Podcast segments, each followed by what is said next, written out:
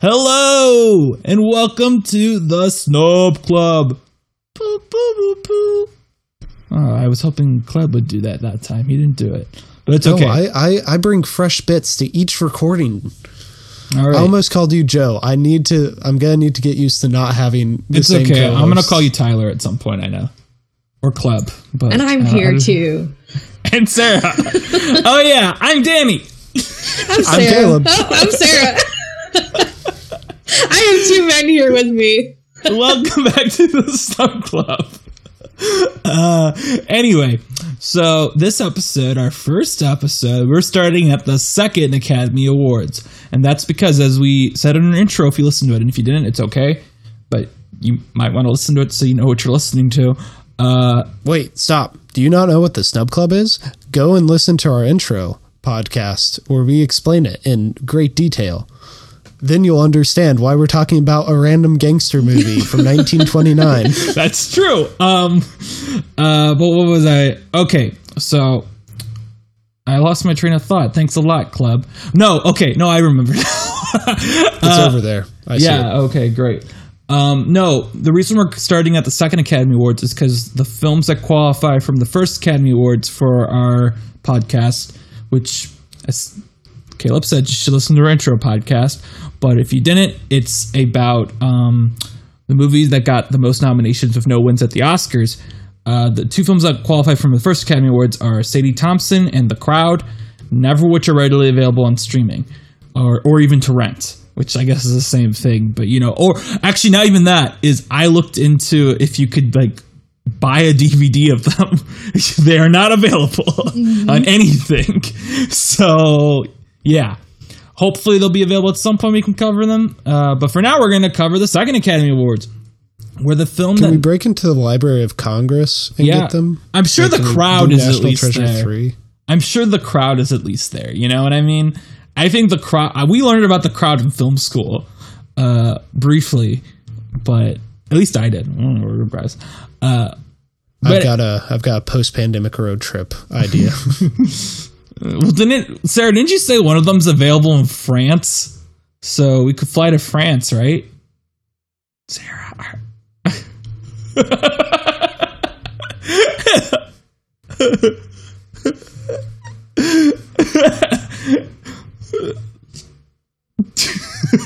well, when we fly to France, we can all be in the same room. we, we watched the new restoration of the crowd that's explicitly only in French. Uh, but anyway, Yes. so the second Academy Awards, um, there were nine films that received multiple nominations. The Patriot and In Old Arizona got five nominations.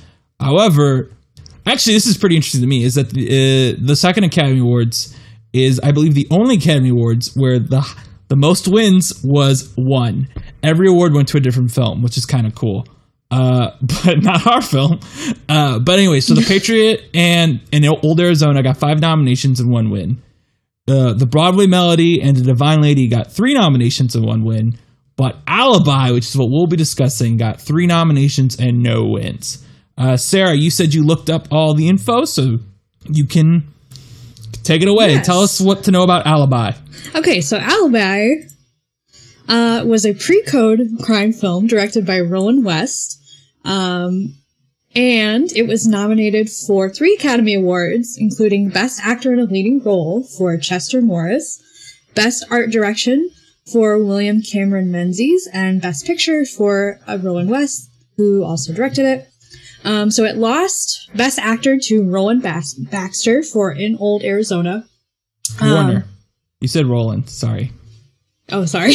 Okay, sorry.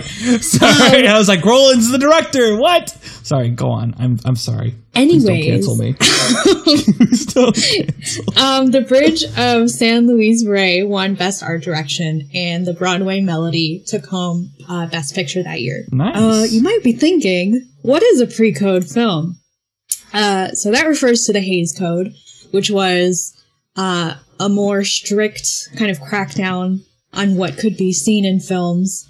So, according to Hollywood, or I'm sorry, according to Wikipedia, pre-code Hollywood is defined as um, Some films in the late 1920s and early 1930s depicted or implied sexual innuendo, romantic and sexual relationships between white and black people, mild profanity, illegal drug use, promiscuity, prostitution, infidelity, abortion, intense violence, and homosexuality.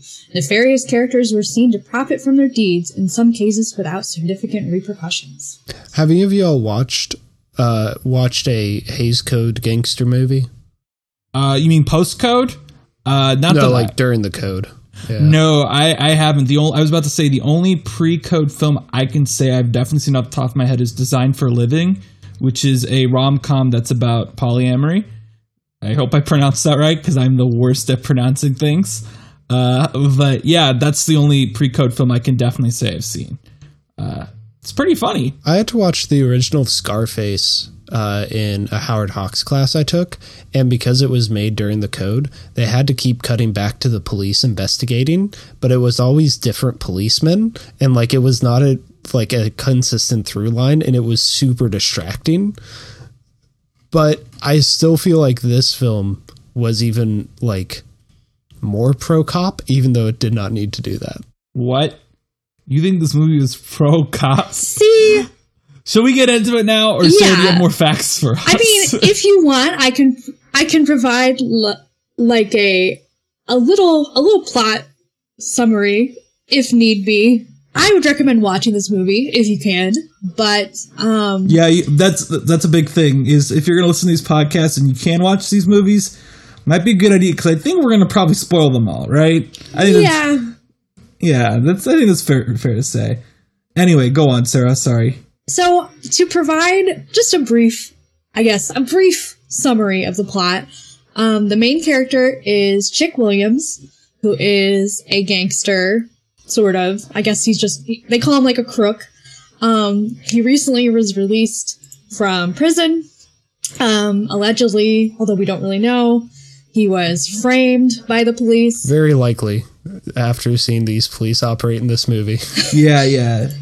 but he also doesn't seem like a great guy. No. And he is dating a woman named Joan Manning, who She's cool. she is the daughter of the police chief question mark. Um so we'll just call him Manning. And she has a little a little nice guy named Tommy who is intent on pursuing her. But any but you know, all this to say there is a Who's also a cop. Yes, he Yeah, was he's also a cop. That's probably a pretty important part. Um, there is a murder of a cop named O'Brien um, by somebody we don't know uh, when it happens. And um, so Tommy and Manning are trying to implicate Chick because they find out Chick married Joan and they're really upset about that. There's But another Chick cop. has what does Chick have? Chick has. Yes. An alibi. Yeah. Does he? Does he not? We're not sure. Um, there's also a side plot with another character named uh, Danny or Billy, depending on who he's talking to. Um, My favorite part. he's an undercover cop. Um, Joan knows he's an undercover cop, but she doesn't tell anybody. Uh, there's just a lot going on. And the movie ends. Spoiler alert. The movie ends. We find out that Chick did, in fact, kill this cop. And Tommy shoots him, but he doesn't. Well, we can talk about the ending later. Yeah, the ending is the whole thing. the ending is something we gotta talk about. I think the movie wants you to know that chick killed the cop. It's just that that scene is shot so poorly that it's hard to tell. I legitimately thought that he was innocent. I was like, this would be pretty cool if he actually didn't kill him. I was just saying, every synopsis I saw online said that, like, and then he killed the police officer. And I'm like, but did he? Like, I think it's worth noting. It might not be uh, with that scene in particular, but the restoration for this is not great. It is very, uh, very, uh, what's the word for it? The print is not good, but the audio is worse. Yes. I had uh, auto-generated captions on the entire time. It actually caught a lot of it, uh, but then it kept telling me the character Bachman was named Batman, uh, which which is pretty good too. Uh, also, what made me laugh was at the end. I think he like says, "Let me at him," but it just kept saying explicitive under Adam. oh yeah, it was like yeah. No, it was like it was like it was something like blank me up. yeah, It was yeah, like yeah, he was yeah, saying yeah. lock me up, but it was like blank me up. yeah, yeah. yeah, that's what it was. You're right. Yeah, that's what it was. That cracked me up. And the jazz singer had only come out two years before this. So, like, I'm not sure how much of that we want to chalk up to just the technology wasn't very good at it. But on the other hand, like, I've seen other movies from around this time, and the audio is definitely better. Like, it's never great, but From what I read, actually, uh, and I want to I want to double check this before I say it, but I'm pretty sure this was the first year audio movies were nominated. Um, yeah, I think three of the this is one of three nominations that were audio. You know what I mean, sound. Uh, no, I lied. Sorry. Uh, the Patriot, which was nominated that year, is not sound, even though it had some synchronized soundtrack but I would guess everything else here is audio because the other two are named the Hollywood Review and the Broadway Melody. I would assume those are not silent films off their title. Uh, I would also assume they probably have better audio because I would assume that the main appeal of both those films is seeing, hearing the singing and the dancing. But lucky for you, Alibi has plenty of that too. well, if we count kick lines as dancing, the extended shots of the kick lines. Well, Um, and the, the best part is that you get to see the show twice because That's they go to it twice. And then, then the second time, it's just the character's legs. So, like, I took a This is- picture of that and sent that to someone in the middle of watching. I was like, check out what I'm watching. these were some of my notes. Kick lines are weird, right? That's for the first one. Then the legs return. Even more legs.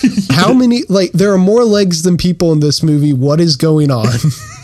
Which I guess there are always more legs than people. So, I think I think most movies have more legs than people in them. Do you ever you have any more interesting facts to bring up before we really dive into the storyline? So, Yes. oh no, go ahead, go ahead. So Sarah is bringing all that film knowledge in. So I was like, I'm, I'm going to look up to see what else was popping in 1929. Um, and one of them, uh, I think, would have affected how the people would have watched this movie, and the other one would have just affected how film history, like going forward on this podcast, what some trends we might see. And so in February of 1929 was the St. Valentine's Day Massacre, which of course was one of the big um, acts of gangster violence in Chicago, and uh, is depicted in gangster movies like Scarface many years later. But it's just gangsters and stuff can feel so period when we watch it now, but like it's interesting to like go back and think about how a contemporary viewer, especially someone who maybe would be sheltered from like this kind of violence and would have exaggerated opinions of it, would view this movie. Um, and then in uh, September of that year, the stock market crashed and began the Great Depression. Um, so I think we'll see moving forward. I'm wondering if we'll see less kind of serious films like this and more like escapist type films emerge. Yeah, I think. Well, it's worth noting this movie came out on April twentieth, so it came out before the stock market crash. Um, also, I would agree that that's some. 420. Yeah, yeah. Uh, I would also say that's just something the Academy does in general. I feel like even nowadays, you know, they'll switch off from giving it to like a crowd pleaser and then giving it to something artsy. Uh, I'm trying to think of a good example of that. Uh, but I guess Green Book would count as like a crowd pleaser movie, and it's surrounded by it's like surrounded by Parasite and whatever one in 2018 I can't remember. The Shape of Water is kind of populist too. I feel like I don't know. Well, Uh, and but and that's just something they always do. Definitely sounds kind of crowd pleasing. So Yeah, yeah, good point. And I think the one we're doing next week sounds very crowd pleasing too. I'll reveal that at the end of the episode because, fun fact, guys, Caleb does actually not know what movies we're doing. We, we, we spring it on him. so at the end of this episode, we will reveal to Caleb what he has to watch in two weeks from now. Uh, but yeah. Um, okay, Sarah, what did you have? Caleb gave us his historical context. You said you had some more. Yeah, I well, I read, and this was on IMDb trivia, so you know that it has to be legit. Yeah. But um, I read allegedly that this they had planned for it to be a silent film, and then eventually they decided to make it a talkie. So I think there are a lot of moments in it, especially like the sets that are very silent film. Um, like even the beginning, there's like no dialogue. Um, The I well, we can get into the beginning Yeah. obviously when we get into it, but yeah, I would agree that the sets are very um. They remind me of that classic film we had to watch in film school, The Cabinet of Dr. Caligari, uh, but just German expressionish stuff too. Yeah. Especially actually at the end too. The yeah, ending, the nightclub. Yeah, yeah, and the exteriors is what I'm thinking, like the very last shot. Mm-hmm. Uh, but yeah, yeah, yes. yes. Do you think it would have been a stronger film if it had been silent? well, I don't. If you want my answer, I don't. I, I think, well, actually, let me rephrase. I think, to me in general, this movie is just. My ultimate take on it was like, it's whatever. You know? Like, Yeah. there were some highlights, there were definitely some lowlights. But I would say a lot of the highlights have to do with um, how certain characters speak. So I would want to keep that. I don't know. I think this would have been shorter. And it's not like it's a long movie anyway. But Yeah. I definitely think some scenes would have been cut. Like maybe that maybe that death scene wouldn't have felt so long. oh my god. death scene. The death scene is great. Uh, like I think even pausing for title cards, it would have been cut in half. I just imagine it now. What if they kept the entire thing in and just kept cutting title cards and it'd be double the length, Club? Wow. what are you thinking? But the thing is, the titular alibi is that he was watching, you know, a musical performance. So would that still Utilize the work? sound. Would there have been as many kick lines? Probably not. the whole appeal of kick line. I've seen Singing in the Rain. I know why kick lines exist. Um, all right, should we get into it then? Should we Let's get into talking about this? All right. Uh, well, I said we wanted to talk about the beginning. About the beginning was cool. It definitely sold me on a movie that I didn't ultimately get, as I like to say. yep. Uh, it, Yep. it was very nice though. I was like, "Ooh, these opening credits, cool." Yeah, that's all I got. Yeah, it was it was very visually striking. I it got me excited and then the characters started talking. well, the character started going. That's the For audio me, quality. you know, it's cool. Like it's got some insert shots, which I think is very cool. Um, it has some really cool, like, I call it like wing style, but I guess it was kind of the style of the time. But you know, like the pan ups and things like that Yeah. were very yeah. cool. Well, this is just a year Um, after Wings wins, right? Yeah, So yeah. yeah, just so you, Wings influencing the industry so quick. Yeah, those are for those of you who haven't seen Wings, it's like a dolly zoom in and nothing quite as impressive as what's in Wings, but like there are three back to back that give a lot of like forward momentum to the opening of the film. Yeah, I haven't seen Wings, but I have seen The Last Jedi, which I know references Wings. So actually, I've seen the clip from Wings you guys are talking about. We watched it in film school, uh, but I've also watched The Last Jedi. Uh, everyone's gonna turn it off now. Uh, all right, yeah, and then we meet our characters. Yes. so yeah, we immediately meet Chick and uh Bachman and Daisy. Daisy is his chick, his wife, his girlfriend, something Uh, like chick that. is the chick. We can't call Daisy the chick. we He's his with chick. and then Joan is his like Joan is Chick's also his his chick. She's Chick's chick. chick, chick, chick. Honestly, this was one of those. Like, here's the thing with watching. Well, in movies in general, I feel like you know, well, older movies. I do mean older movies. Is like they often will, to me, throw a ton of characters at me, and then of course they'll be in black and white and in poor quality, and I'll be like, I don't remember any of these people other than like how they're dressed. I remembered obviously Chick and Joan because they're really our leads. And then I remembered the woman because she's pretty much the only other woman in the storyline. But I didn't I didn't know her name until the very end. but the guy, I was like, oh, they talking about the the closed captioning's talking to me about Batman. Uh, who was that? who's, who's Batman? but yeah, I think I could follow most of the characters. There is this one guy in a phone booth with a mustache, and I, I, I was a little oh, confused Oh, about yeah. him for Is a he while. the one that like chick explicitly says like he has a dumb middle name? Yes. Stanislaus. I remember And that. he's Was that- like the yes. So he's the one we're getting a little bit ahead of ourselves. But he's Yeah, the one who like the cops will call when they need like what is it? Like to divert suspicion, they have a certain person that they'll call. But like she like Joan just openly explains it. So obviously it's not a secret.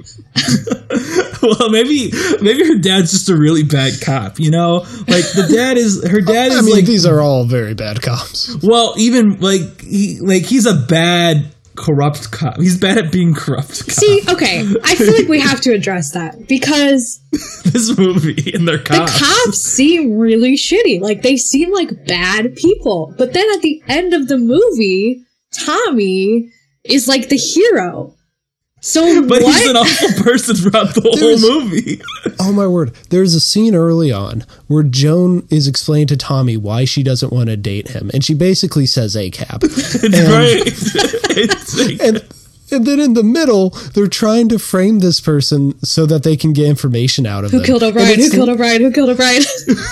it's it's like it's pretty tense. It's one of the better scenes, but also it's one of these things where it's like, oh my word, I want all of these characters to die. Well, I was rooting for Chick pretty heavily until like the end, you know? Yeah. At the end, like it- it's one of these things where like it throws out its ambiguity to be and it feels kind of censored to me.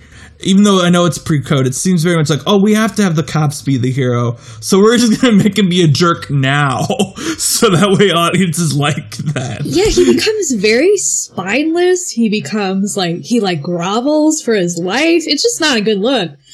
Especially because like the whole time he's supposed to be the hero, quote unquote. I'm fairly certain his groveling for his life had to be if they had Oscar clips as Oscar clip. Yes. Uh, like it's very different than anything else he does in the movie. Well, and it's like it feels so stark in contrast to how the undercover cop dies, where he has a seven minute long line there being I fed water and talking about, oh, I'm so proud to be a cop. I will say that my favorite part of the movie is the undercover cop. He is he is doing a very like over the top drunk voice Yes. for pretty much every scene he's in. And there are so many t- points when people are in his face and they don't they don't smell any alcohol. I guarantee it. but he's just he's just he keeps going. It's great. Oh, I love it. Uh, but I guess we should. We're really jumping all over the place, with this, which is fine. But um, but so does this movie, because after the titular alibi, like, but that takes about just twenty minutes for us to get there. Mm-hmm. yeah. There's a lot like, of stuff just- that happens at the very beginning. it like drops characters like flies. Like Joan disappears for a good chunk of the movie. And she conveniently pops back up when it's like, "Hey, that guy is not okay. He's an undercover cop." And she's Yeah, like- that's like, the "Oh, funniest whoops." thing to me is like so she gets locked in her room by her dad and then her husband chick just like leaves and is totally cool with it. And she like jumps out the window presumably to go find chick but it's not for like 40 minutes which is like however many days in the movie. So I don't know she's just walking around somewhere What city are they in? I'm so confused. Are they in New York? Are they in Chicago? Oh, I was thinking it was meant to be New York. I would assume it's Uh, I can check New to see if because Wikipedia I mean wasn't somebody like Irish or something in seem it I guess it that could be. Chicago as well the accents were a little bit questionable at points the guy the cop shakes down, the guy who looks like David Lynch, he's he's supposed to be Irish. Soft Malone is that guy. It's supposed to be New York. It's supposed to be New York. Oh, Just so you guys know, it is supposed to be New York. That was the tagline on the poster. Apparently, it was like "Explore the dangers of New York City's nightclubs." The biggest danger is that you could get that. kicked in the That's what face. IMDb says at least. Uh, Whenever someone got hit in this movie, they flew across the room. oh. It was the funniest thing. I was just again going back to going back to the ACAB thing is like this was so like it was very ick. like literally the first thing she's like pretty much one of the first things the girl says in the movie is like Joan says to what's his face he's like, I want to marry you. Yes. And she goes, I could never marry a policeman. They're awful. They're corrupt. They plant evidence. it's And like, you see them yes, do you go all off. these things. But it's so weird. Like, where does where does the shift come from? Because, like, even at the very end, like Tommy's like, he's like, I'm gonna shoot you in the back, and there's nothing you could do about it. And it's like, is this the good guy? Our hero. well, I do think it's worth noting that. Sorry, I do think it's worth noting that, according to the Oscars, Chick is the lead. It's not Tommy, it's Chick. Yeah. Um, not that the Oscars know everything, but I would also say I think Chick is ultimately the lead of the film, even though the ending weirdly lets him down. Well, it's like a tragedy. It's a it's a like it's very much a cautionary tale where it's like bad people are bad because they're bad and good people do bad things, but it's good because they're good. And it, But it- he had an alibi. But his alibi turned out to be a cop. So I just like also like the really uh the inserts of the tickets. Yes, You know, it's always the same shot. Oh, I was at the I was at the National Theater. Yeah, when they show like Soft Malone, who's just a singular person, he shows them and it's two tickets. Very convenient. well, Soft had to have a uh. date. it's a funny movie. that was really it. it. Was like at some points it gets boring, but at some points to me I was laughing at it. It's not that like I I, I feel like I don't want to say this is bad because I was laughing at because it's very old timey, you know, mm-hmm. and that's fine, obviously. But I'm not used to watching movies like that. And that's kind of the point of this podcast is we're watching older movies and seeing what they And I feel Yeah. like there are moments where the actors are just kind of pantomiming things because that's what you did back then. But like to us, pantomime has only survived as a comedic thing. And so even if they're just pantomiming like, I'm going to like eat this food and stuff, it looks silly. Yeah. Yeah, good point. Yeah. I would agree that it looks silly at a lot of points, but I also I think also it's the school of acting, which we'll see a lot in these earlier films, is that the acting as we know it didn't really become a thing till Brando. Uh, you know what I mean? Like how older films have a very more elevated style of act, more of a theatrical. Yeah. and that was fun for me here. And again, as I said, my favorite part of this was uh, Danny, and not because I'm named Danny, but just because he was always he was always drunk. Well, when He he, was wasn't- drunk, he, wasn't was just- Billy. well, no, even when he was at like the cops, and he's like, "Oh, my name's Danny," he would still be like, "Hey guys, my name's Danny." You know, like he would still deliver his lines like he was very drunk. That's what The Departed And he'd needed. be like, "I never drink on the job." So do we want to get into the finale because it is it is Oh, bonkers. it is insane. I just think about the end of the finale, but yeah, we can go. So all the criminals, like uh, they've been th- found out. So all the criminals and the ladies go to this penthouse apartment, and they're just kind of waiting it out, hoping to escape to Canada. And then the cops bust in and they arrest everyone.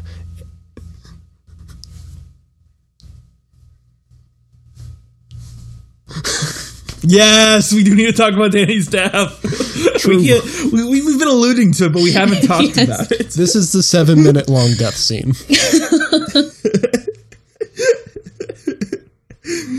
Oh yeah, he gets he, he gets shot in the Chick back, shoots which him, the yes. movie makes sure you. He gets shot in the Yeah, yeah. arm as well, right? Uh huh. Yeah, yeah, but Chick makes sure you, the movie makes sure you know he got shot in the Yes. back. Like it's repeated to us several times that he got shot in the back, And and it's it's built up in such a cool way. To me, I like this. It like cuts to Chick. And then it cuts to another gangster I don't remember, and they're both just kind of staring at him, and then they shoot. So yeah, it's a cool setup, and there's a time limit, which I always think is cool, um, because he tells Danny tells uh, his little his little side piece to meet him in, in two minutes, and she conveniently turns out to be a witness two minutes later.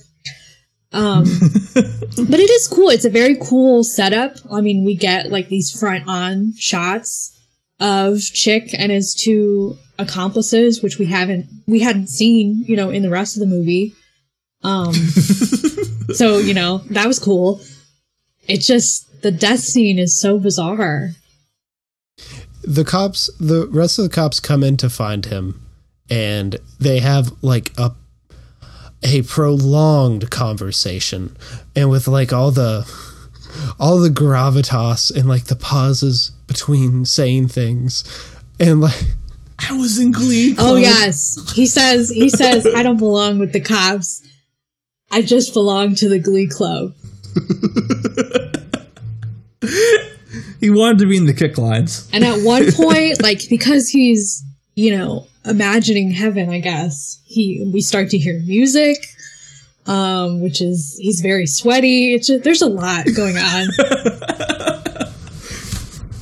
It's really funny. I, I, I think yeah. It's maybe I, I- I don't know if we're selling this that well. It's it's funny and it just keeps going and going.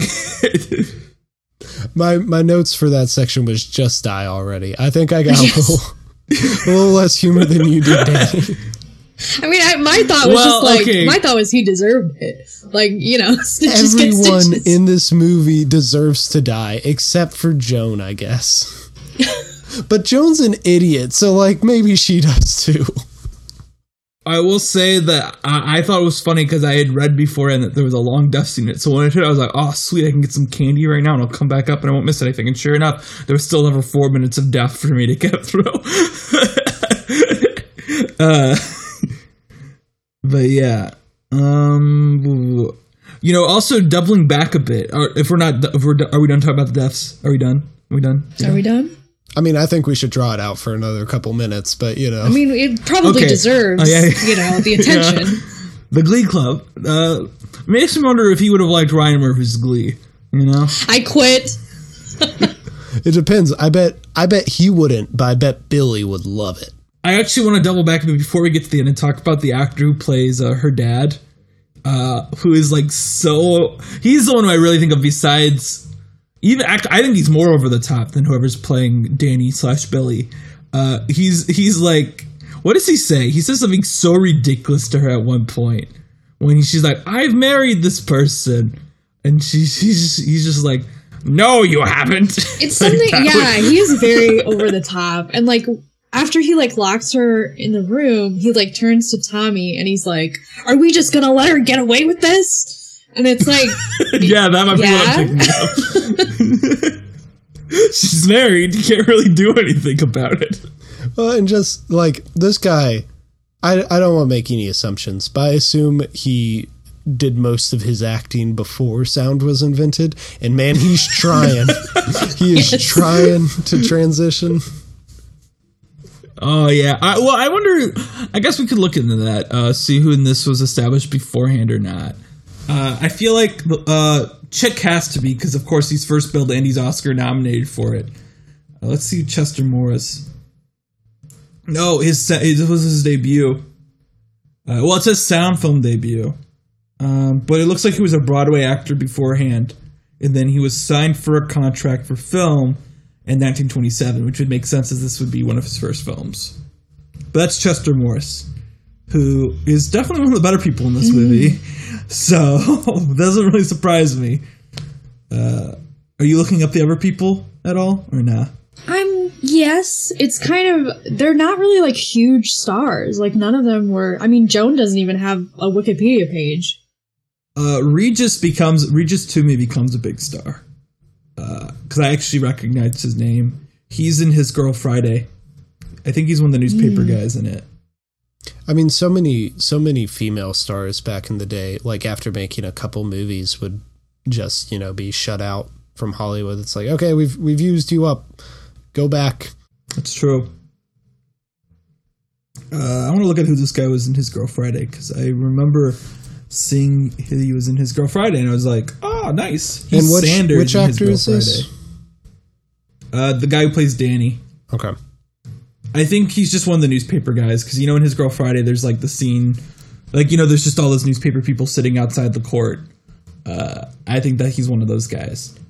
I just remembered recognizing his name. I was like, "What do I know him from?" Then I checked the Letterboxd and it's like, "Oh yeah, his Girl Friday." Okay, yeah. So the actor who played Manning, the the head cop, um, this was his first dad? talkie. yeah, the dad. that makes sense. That that, that checks out. that check- uh, but yeah, um, but yeah, uh, good job. You're memorable in your first appearance, at least. Uh, I think we can now finally go talk about the end. We remember you now. We'll see if we remember him in like a week. Yeah, it's true. Uh, well, I think I'll remember what's his face, Danny, because again, the drunk was so over the top. The drunk was strong with him. Um, but yeah, the ending. Back to the ending Yes. of the movie after the seven minute death scene. So they get into they get into the apartment.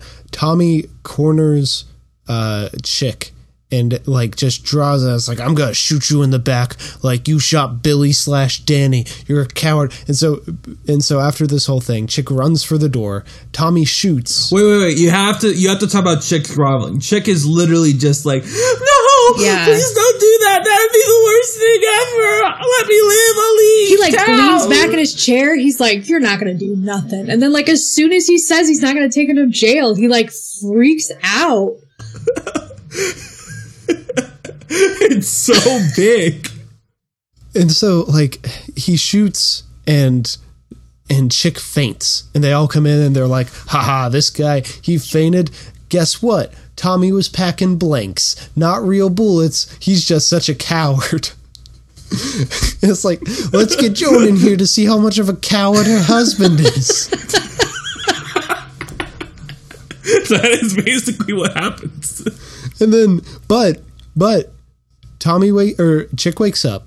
He flips the lights. There is mass confusion. Everyone's shooting everywhere. He makes up to the rooftop and he's gonna jump.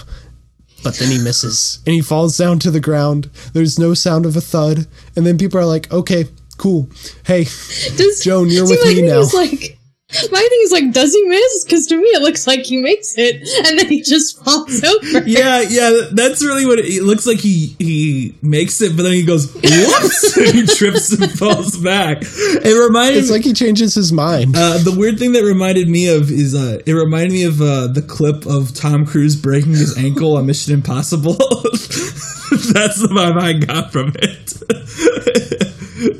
Because it looks like such an easy jump, but then he just falls yeah, over. it's very, it's just bizarre, and I wonder how they did it because it didn't look like the fall looks bad, but like the jump itself is not terrible. Yeah. Uh, well, I mean, I think the fall looks fine for 1929, though. You know, I wasn't. I was like, oh, that looks that, that looks decent. You know, and then they also just they kind of just look down. They go like, oh, It's so yeah, it's like so abrupt, and because there's no sound of him like hitting, like there's not even like a little thud, and then A splat. squish. I need to recut this and put in the uh, the Tom and Jerry scream. no, put in the goofy scream. Put it- oh my god. But yeah, well, I think the thing is, is like a lot of old movies, like even like up until the fifties, just they end so abruptly. Yeah, that's my favorite thing about the original Cape Fear. It's just it ends with Gregory Peck being like, "And now you've been beaten," and then credits. well, I. Uh, not an old movie, but I think Clue does a good joke on that on abrupt endings. Uh, I forget. Have you seen Clue, Caleb? oh, I love Clue. Yeah. Okay, good. I know Sarah's seen Clue. I'm the last person to have seen Clue, but yeah, I think Clue plays on that a bit, and I always enjoyed that. And Monty Python uh, and the Holy Grail also plays on it with just this big battle, and then they all get arrested.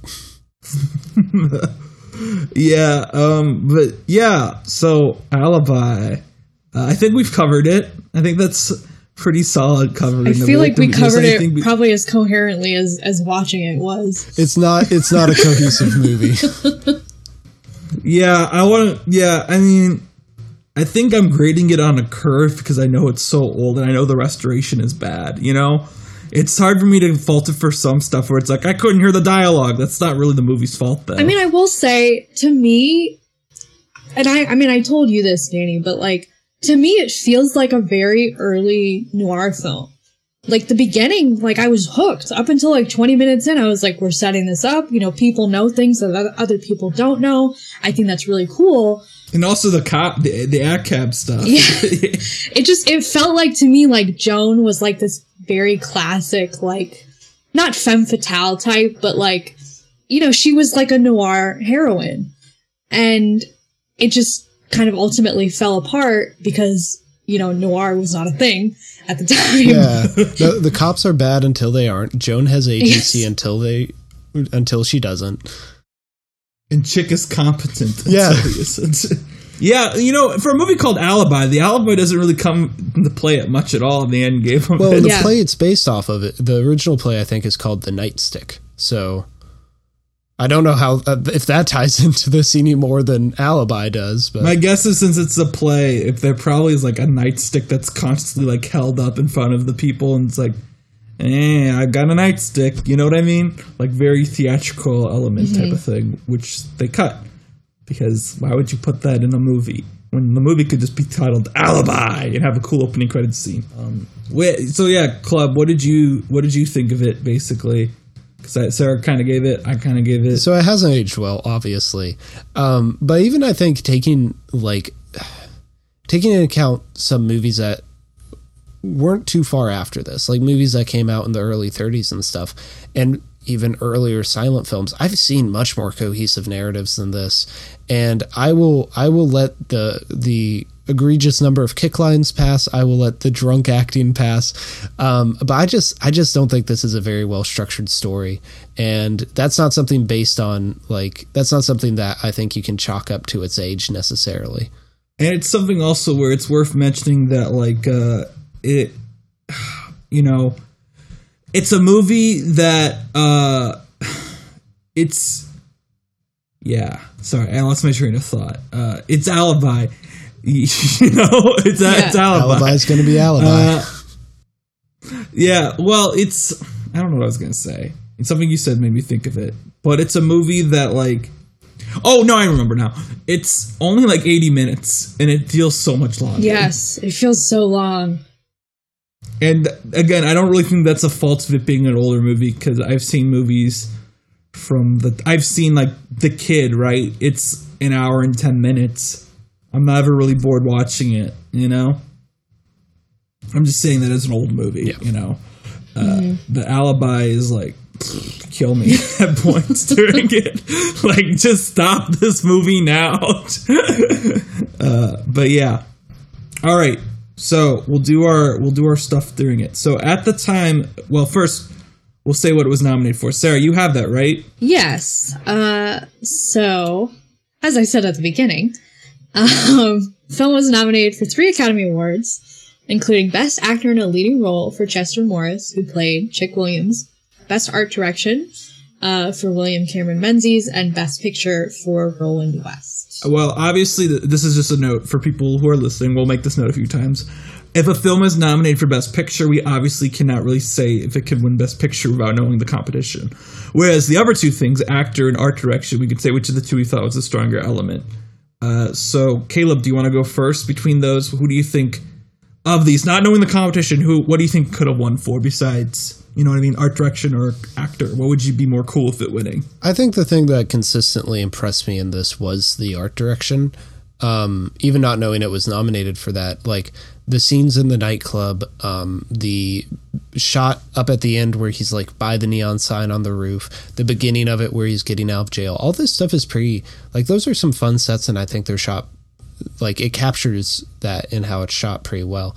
Um, I was never impressed by Chick personally, so I can easily see him getting beat out for that. So I'd probably go art direction.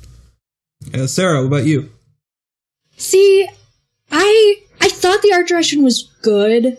Um particularly like in the theater scenes, like I really liked the set. I unfortunately I think it's just not shot well enough because like particularly the theater scene, you know, they've got this really elaborate like beautiful set behind them, but it's shot where it's like tilted a little bit. So you can't really like appreciate it. That's because we have to pay attention to the legs. That's what we're appreciating. well, I'd also say actually the theater scenes are the ones where it definitely felt its age the most to me because I am not used to watching just static shots of like a dance or like of a theater. Yeah.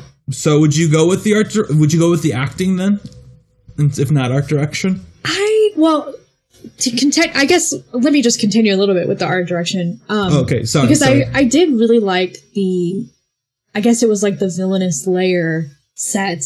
It was connected to the to the nightclub, um, and it was. I mean, we had we talked about this, but it did feel very like German expressionism. There was just a lot of shapes going on, a lot of like weird colors and stuff. Well, it was in black and white, but you know, different tones. Um, and like how they did it was like it was I don't know, it was weird, but like in a good way. Um, but like I mean, I still don't really think that it was shot well enough to justify, you know, having you know, it wasn't shot well enough to justify winning. Um, as far as the acting goes, I really wanted to like him. I mean, certain scenes I thought he did okay, but that ending scene was just like you really that was like it really was like his That's Oscar, his Oscar clip. clip. Yeah. It really was like him like really trying to go for it. So if you had, but you have to give it one, Sarah. That's the I point. have you to? have to give it art direction. Yeah, you have to give it art direction or oh, acting. Oh man. You have to give it an Oscar. Which one would you give? I would probably go with art direction then. Cause there was a cool part where they like like had a peephole on a door and it was like they lifted like a triangular panel of the door. I thought that was really cool. it wins just for that. That's okay. I would also give it best art direction. I wasn't too impressed with Chick until his Oscar clip. And even then, it was just kind of like, gee, this is really desperate type of thing, you know? Uh, it's very blatantly an Oscar clip, which is so weird to see in 1929. Um, Well, it's not like the script is helping him either. That's Yeah. true. Yeah, he's he's just doing his best. Uh, but the art direction, yeah, I thought it was consistently really good. I again, I I say that the final scene, as ridiculous as it is, the set it's on is really cool. Uh, so I'd go with art direction. And now, if you had to nominate it in any category that's not nominated for, where would you nominate it? I'll go first this time because I went last last time, and it should be pretty obvious. Is I would give it a supporting actor nomination for Regis Toomey his role as Danny slash Billy because it's really fun drunk acting. It adds a comic relief to the movie that's desperately needed at points. Um, and I think it's very it's a it's a fun performance, uh, and I think it's the highlight of the film. So, supporting actor Regis Toomey is where I go. Uh, who wants to go next? I guess I'll go. Uh if we're going in reverse order. This is like this is like a uh, this is like our classes I know, Zoom. It'd Be like, Um who wants to go next? Silence. See, okay. I thought about it while I was watching it, and like I know, okay, I know I just said that it was shot really badly, but I do think there were some points where it was really like interesting, and like it is when I compare it to Wings, like those opening scenes, um, and even like the insert shots, I thought were cool because they were you know different at the time. Like you wouldn't see insert shots back then so much. Um, there is a point at the very beginning. I don't know if you guys noticed this, where the camera is like zooming in on one of the tables and it like passes a table and they clearly like yoinked this one lady's chair to get her out of frame. I don't know if you guys noticed that, notice that. but I, I had to rewatch it like four times because I was like, this is insane. but like in a good way. It was very much like a, I don't know, it seemed it, there were a lot of like those silent film like off kilter like we're on a stage type shots but i think a lot of the like zooms and stuff and especially like the um the straight on like threatening shots that i talked about earlier i thought were really cool so i i'm like half and half i guess if i had to choose i guess i would say cinematography for certain aspects Nice. I just looked it up because I figured that was where you're going. And Ray June was eventually nominated three times for best cinematography. He did the cinematography for this, and he never won. so it's me number one. He doesn't win, but that's okay. And now I'm looking up to see if Regis Toomey ever won anything.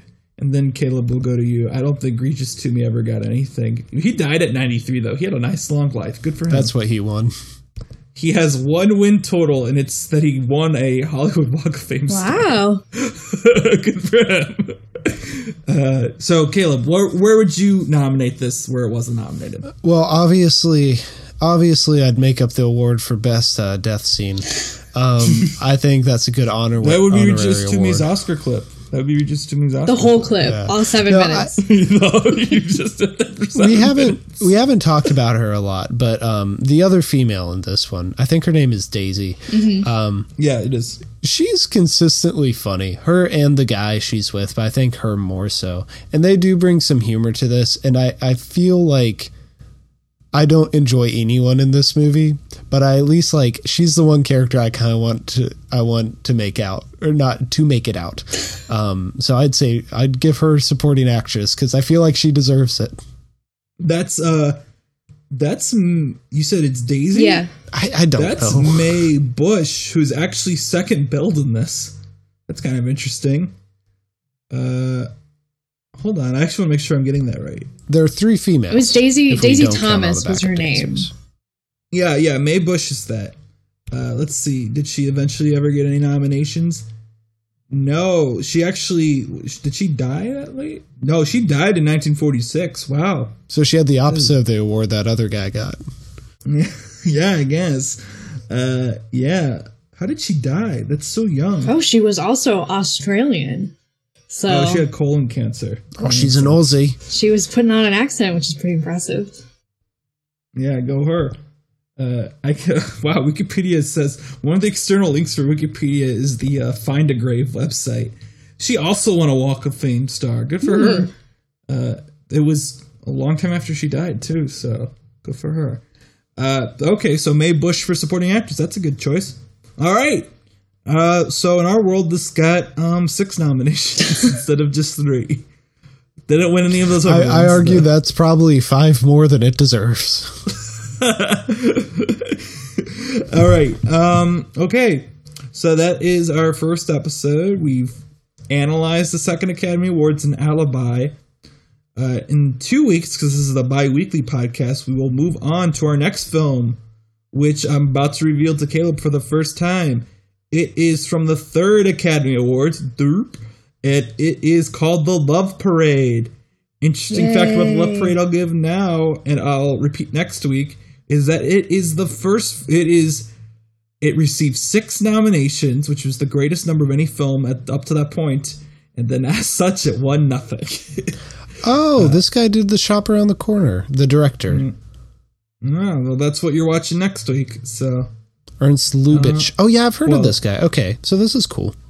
it's a pre-code musical comedy. Um, so it'll be very fun, hopefully.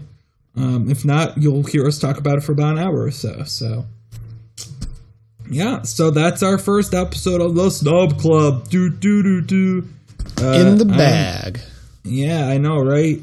Well, one Oscar's down, ninety-two more to go Yay. for now. Because as we said, this is gonna last about five years, so we'll have some uh, more Oscars to add to the list. Oh, And then we're going to the Golden Globes. We're gonna knock out all of them. actually, because um, because We gotta the because Emmys. We, we are Emmys. hoping to release this before the, the current Oscars, whatever Oscars that is. Uh, what is it? It's the the 90, 93rd, I think. 93rd. Yeah. Do we want to predict what we think will be the film that we cover? Oh, that'd be fun because this is our first one. Yeah, yeah. So I, I can get it. These are our options, guys. Okay, do you want our options? Yes. So Mank has 10 nominations. The Father, Judas and the Black Messiah, Minari, Nomadland, of Metal, and The Trial of the Chicago Seven all have six. And then I'll also say Ma Rainey's Black Bottom and Promising Young Woman have five. So those are your options. Um, Wait, how many does Promising Young Woman have? five. All right. Uh, you might want to open it up on Wikipedia just so you have it to look at, Caleb. It's easier to look at than just to listen. Um, I want to say I want to say it will be Mank because that movie looks absolutely god awful. But also, I don't want to watch Mank in this year or in five years. So I'm hoping I'm hoping it will either be Trial of the Chicago Seven or um, I could see Promising Young Woman not going away with anything. Oh, I, I, I disagree. Uh, I'm gonna go do mine. Sorry, Sarah. Uh, I think Mank will get production design. uh, which will get it out of the running for us, thankfully. Thank goodness. Uh, I could see Minari possibly, if it doesn't win supporting actress, being it. I could see The Father being it because I have no idea where it would win. And I could see Chicago 7 being good as well. the father was a good pick because this the Anthony Hopkins would win any other year, but he's not Yeah. winning this year. Yeah, I could see still. Uh, supporting actress is such a toss up. I could see Olivia Colman getting it just off of an afterglow, like how Mahershala Ali won a few years ago. Um, but yeah, I would say The Father is probably actually my. If I had to pick one, I'd go with The Father and then Chicago 7. Yeah, I agree. The Father would be my choice. That wholesome comedy, The Father. Yeah. Actually, I saw a scandal earlier today where apparently the poster for the Father that's been on Letterboxd for the past year is a fan poster, and they never changed it until like some Oscar pundit tweeted about it today, and then they immediately changed it. and the thing they pointed out was the poster that they had up had Olivia Colman with like long hair, and everyone the per, the person who tweeted was like, "She has like a pixie cut in this movie. This would not be the poster they use." But yeah, uh, I wouldn't mind. I've seen all of them. I think I wouldn't mind covering. Well, I wouldn't mind. I thought Mank was okay. I understand your guys' desire not to watch it. I thought Mank was better than Chicago Seven, and The Father would be. Yeah, The Father would be an interesting one to discuss because, as you said, Anthony Hopkins would be winning any every year. Uh, but yeah. But we will tell you guys what that is when the Oscars happen. That will definitely be the first thing we mention that week's episode because it will remove the Irishman from the last movie on our list, which Sarah's not looking forward to. So if it's Mank, it's just like It's just two winners back to back. Netflix is really saving us, saving cinema. All right. Well, then that is officially our show. Thank you for listening to the Snub Club talk about Alibi. Uh, and if you want to listen to my MCU podcast, because we know there's two things that people like it's the Oscars and Marvel Cinematic Universe. It's uh, at Y is and Ty and One on Twitter. If you'd like to follow that and listen on Buzzsprout at Y is with Ty Dan.buzzsprout.com. Uh, Caleb, feel free to pimp your stuff. Yeah, uh, I'm Caleb. You can find me at Caleb from the Real World on Instagram and YouTube. Uh, and from there, you can find my myriad of other podcasts Hot Trash Unlimited, All New 52, and Star Wars Therapy. Um, and you can also follow me at The Myth King on Letterboxd for all my movie opinions. We all have letterboxd, by the way. I'm blank mints on letterboxd. Sorry. Uh, yeah, and I'm Sarah. I'm just my name on Letterboxd Sarah Knauf, K N A U F. Um, you can find me on Twitter and Instagram at SGK29, E S S G E E K A Y 29. I would spell out blank mints, but I'm too lazy right now. I'm too tired. Sorry, guys. Next week, maybe. And please like and review us rate us uh, all the all the stars uh, and um, send positive vibes our way tell your friends so that more people can learn about 1929's alibi Yeah. And next week, come back to learn about 1930s, the Love Parade. Toot toot. All right. Bye bye now. Bye. bye